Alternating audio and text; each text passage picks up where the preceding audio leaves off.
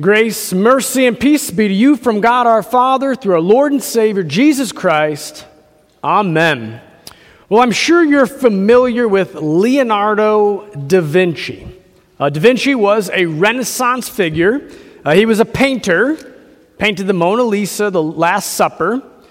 Uh, da Vinci was an inventor. He sketched prototypes of flying machines long before anyone actually created one. And he was a pioneer in the field of anatomy and physiology, uh, exploring uh, parts of the, the human body that nobody would do for years and years to come. You probably also know of one of Da Vinci's contemporaries, Niccolo Machiavelli. Uh, Machiavelli, also a Renaissance figure, he was an Italian diplomat, a philosopher. He pioneered the field of political science as he wrote this book called The Prince which was a guidebook for reigning and ruling a nation. Now, what you may not know, what I didn't know until just recently, is these two men actually collaborated on a project together. Two brilliant people got together to work on a project. Uh, their project centered around something rather unexpected. Uh, they focused on this here the Arno River. The Arno River. The Arno River flows uh, through Italy from Florence to Pisa. And the year was 1503, and Italy was in a state of war for a number of years. Uh, Florence was at war with the city of Pisa.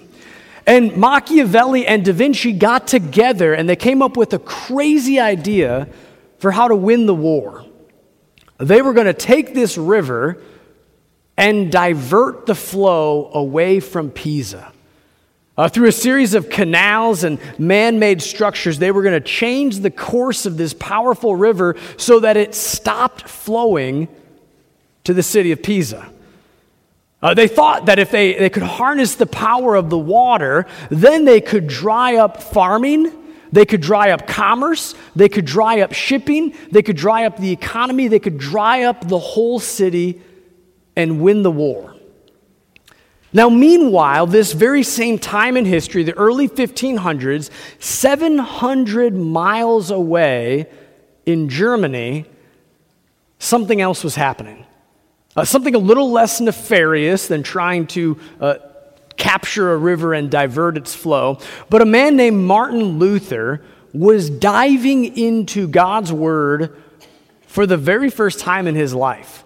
Uh, he was a Christian from birth. Uh, but Luther, like many people in his day, knew very little of Scripture. Uh, but the early 1500s, Luther became a monk, and then he started studying theology at the University of Wittenberg. And for the first time in his life, he really wrestled with God's Word. Uh, he dove in and studied God's Word, and something happened. The power of God's Word transformed his life. He encountered the truth and peace and wisdom of God's word. He was transformed as he heard the gospel in all its purity. He was changed, the world was changed. Now, these two events, uh, they happened long ago. They happened far, far away from here. But I want to use these two events to help us think about the power of God's Word in our lives today. About how when God's Word is flowing in our lives, when God's Word is flowing in the church, how it changes things. It causes growth and it sustains us, it transforms us. So, we're going to be thinking about God's Word today, all right? And as we dive into this conversation, uh, I want to make sure that we all have a good understanding of, of some key characteristics of the Word of God. So, as you look at the Bible, uh, you don't have to get very far to hear something about the Word of God, right? Uh, you get into Genesis, uh, three verses in, and we're already hearing about the powerful Word of God. This is Genesis 1, verse 3. And God said, Let there be light. And there was light. Uh, these are words that, that we know well, but let's not gloss over them, all right? Let's not take them for granted. God said, and there was. And this pattern continues throughout the early parts of Genesis, right? God speaks a word, and something happens. God proclaims something, and it is done. Unlike you and me, when we speak a word, things don't immediately happen, but God, His word is powerful. So He simply says it, and it happens. Uh, this sounds a lot like Psalm 46, right? Psalm 46, verse 6. He utters His voice, the earth melts.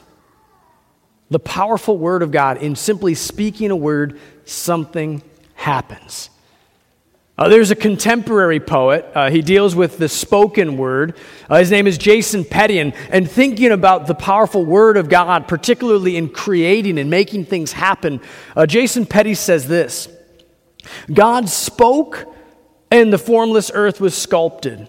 His poetry producing populations, making constellations with his conversations, gazing at his own creation, proclaiming it was good, and there we stood. Friends, that's the power of God's word. Speaking a word and it happening. The first characteristic that we need to know today about word, God's word is it is powerful. It's powerful.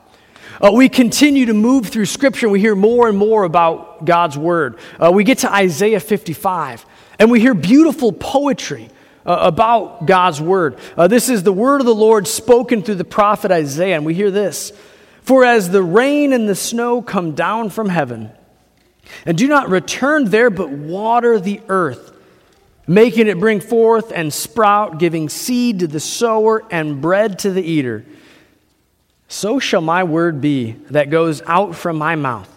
It shall not return to me empty, but it shall accomplish that which I propose, and shall succeed in the thing for which I sent it. Uh, here, God's word is likened to rain or water or, or even a river where it comes, coming from heaven, coming from the mouth of God, and moving and flowing coming to you and to me, coming to the creation and making things happen, causing growth, causing things to sprout and, and become and to live. Uh, God's word is not inactive, it's not dead, it's not inert, but it's exactly the opposite of that, right? Uh, just as Isaiah tells us, God's word is on the move. God's word is active, flowing from one place to the next, causing things to change. This is echoed in Hebrews chapter 4. For the word of God is living and active, sharper than any two edged sword, piercing to the division of soul and of spirit, of joints and of marrow, discerning the thoughts and intentions of the heart. Uh, the second characteristic that I want us to, to think about today, a characteristic of God's word, is God's word is active. God's word is active. And then the third characteristic, uh, we heard about this in our epistle reading today. Uh, we heard uh, Paul's epistle to the church in Thessalonica. Uh, Thessalonica was not an easy place to be a Christian, all right? Uh, if you think it's hard to be a follower of Jesus in 21st century America, it was that much harder to be a follower of Jesus in first century Thessalonica. Uh, Acts chapter 17, we hear about Paul and Silas coming to that place and they proclaim God's word to the people there. What happens? An angry mob drives them out. A group of people angry at what they are saying gather together and drive Paul away from that place. But something else also happened. Even though they were driven out, they had proclaimed the word of God, and the word of God went to work in that place. Hearts and minds and lives were transformed by the power of God's word. Uh, we hear Paul talking about this in our epistle reading, 1 Thessalonians 1. For we know, brothers loved by God, that he has chosen you. Because our gospel came to you not only in word, but also in power and in the Holy Spirit and with full conviction. The Word of God came to that place and transformed the lives of the people living there. Uh, they had gone from worshiping dead idols lifeless idols to knowing and trusting the living and true God. They had gone from a life of waywardness and rebellion and sin to a life of obedience and trust in the Lord. They had gone from death to new life in Christ. That was the Word of God. That was the gospel, uh, the good news that Paul proclaimed that this Son from heaven, whom God raised from the dead, this good news came and it changed their lives. It transformed their lives with full conviction, with full power. So, the third thing, the third characteristic of God's word that, that I want us to know today is that God's word is transforming. Transforming. All right, let's pause for a moment. We have already covered a ton of ground in this sermon, right? Uh, we started with some history. We started in the 1500s thinking about uh, Da Vinci and Machiavelli doing this outlandish thing of trying to divert a river away from Pisa. And we talked about Martin Luther, how he encountered the power of God's word, and his life and history was changed. And now we've just talked about some, some basic characteristics about the word of God. Here's what I want to do I want to bring these three things, these three kind of seemingly disparate pieces, I want to bring them together. And I want to use an image to help us do that, okay? So here's the image I want to use to help us think of these three things a dry riverbed. A dry riverbed. Because you see, 500 years ago, before the Reformation, the church had become like a dry riverbed. Individual followers of Jesus had become sort of like this dry riverbed. Because just like Machiavelli and Da Vinci had tried to do with a real river, uh, 500 years ago, the Word of God had been diverted away from the church.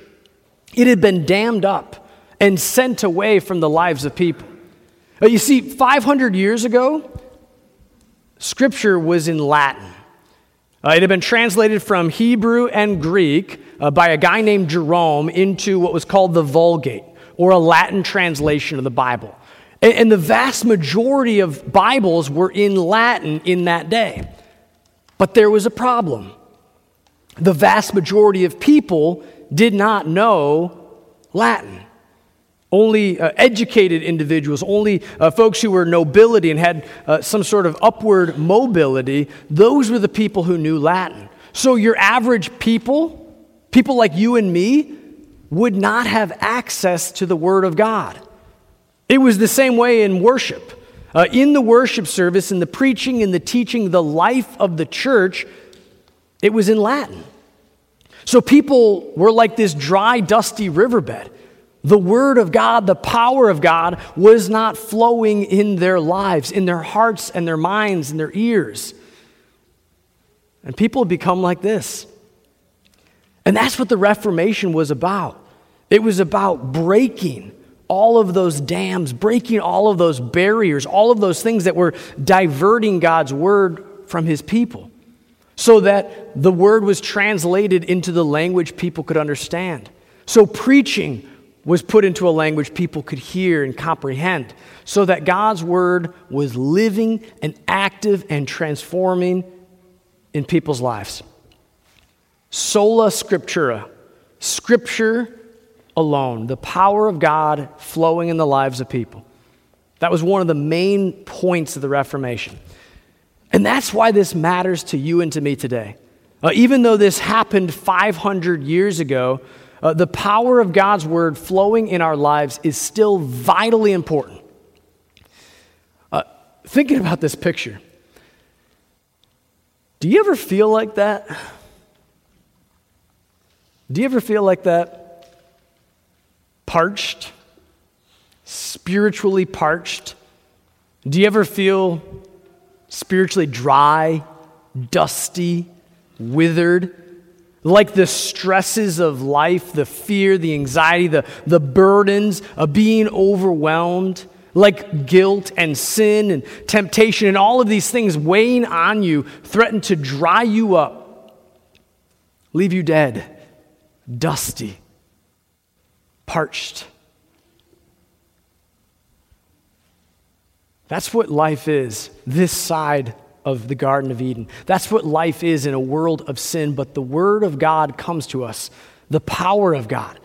Powerful, active, transforming, flowing in our life. It takes us from this dry, dusty riverbed and lets it flow. Let's peace and comfort, wisdom, truth, forgiveness, mercy, all of these good gifts from God in His Word, it lets it flow in our lives so that it can sprout and grow and we can have life now and always in Jesus. And I want to conclude this sermon. Uh, we're thinking about the power of God's Word. I want to conclude this sermon with a kind of personal story. A personal story. This happened to me a number of months ago, a time when I was kind of feeling like that dry, dusty riverbed. Uh, I had a very, very, very minor health issue. It was slightly more serious than a hangnail, all right? But I did the worst possible thing you could do in that moment. I Googled it. and this thing that was very minor quickly became a source of fear and wonder and speculation and what if it's this? What if it's that? What about this? And suddenly, this thing that was really nothing became something. And I was becoming parched, withered with concern. And in the midst of that, I was doing my daily Bible reading. Uh, doing my daily Bible reading plan. I do my daily Bible reading plan on my phone, and I was in the Gospel of John. John chapter 11. Here I am, uh, somewhat withered and parched, concerned about what's going on? What is this? Open up my Bible app, and this is what I saw. John chapter 11, verse 4. This illness does not lead to death. and you may laugh, I laugh at it now, but literally, that was the word of God spoken into my ear, into my heart, into my mind. That was the power of God flowing in my life, quenching fear quenching concern, bringing about peace and trust and comfort. Brothers and sisters, if there is anything in your life that is dry and dusty and dead, let God's word flow into your life, into your heart, into your ears, because that is where God is active and transforming and speaking to you and to me. This is most certainly true. Now may the peace of God, which surpasses all understanding, guard your hearts and your minds in Christ Jesus to life everlasting.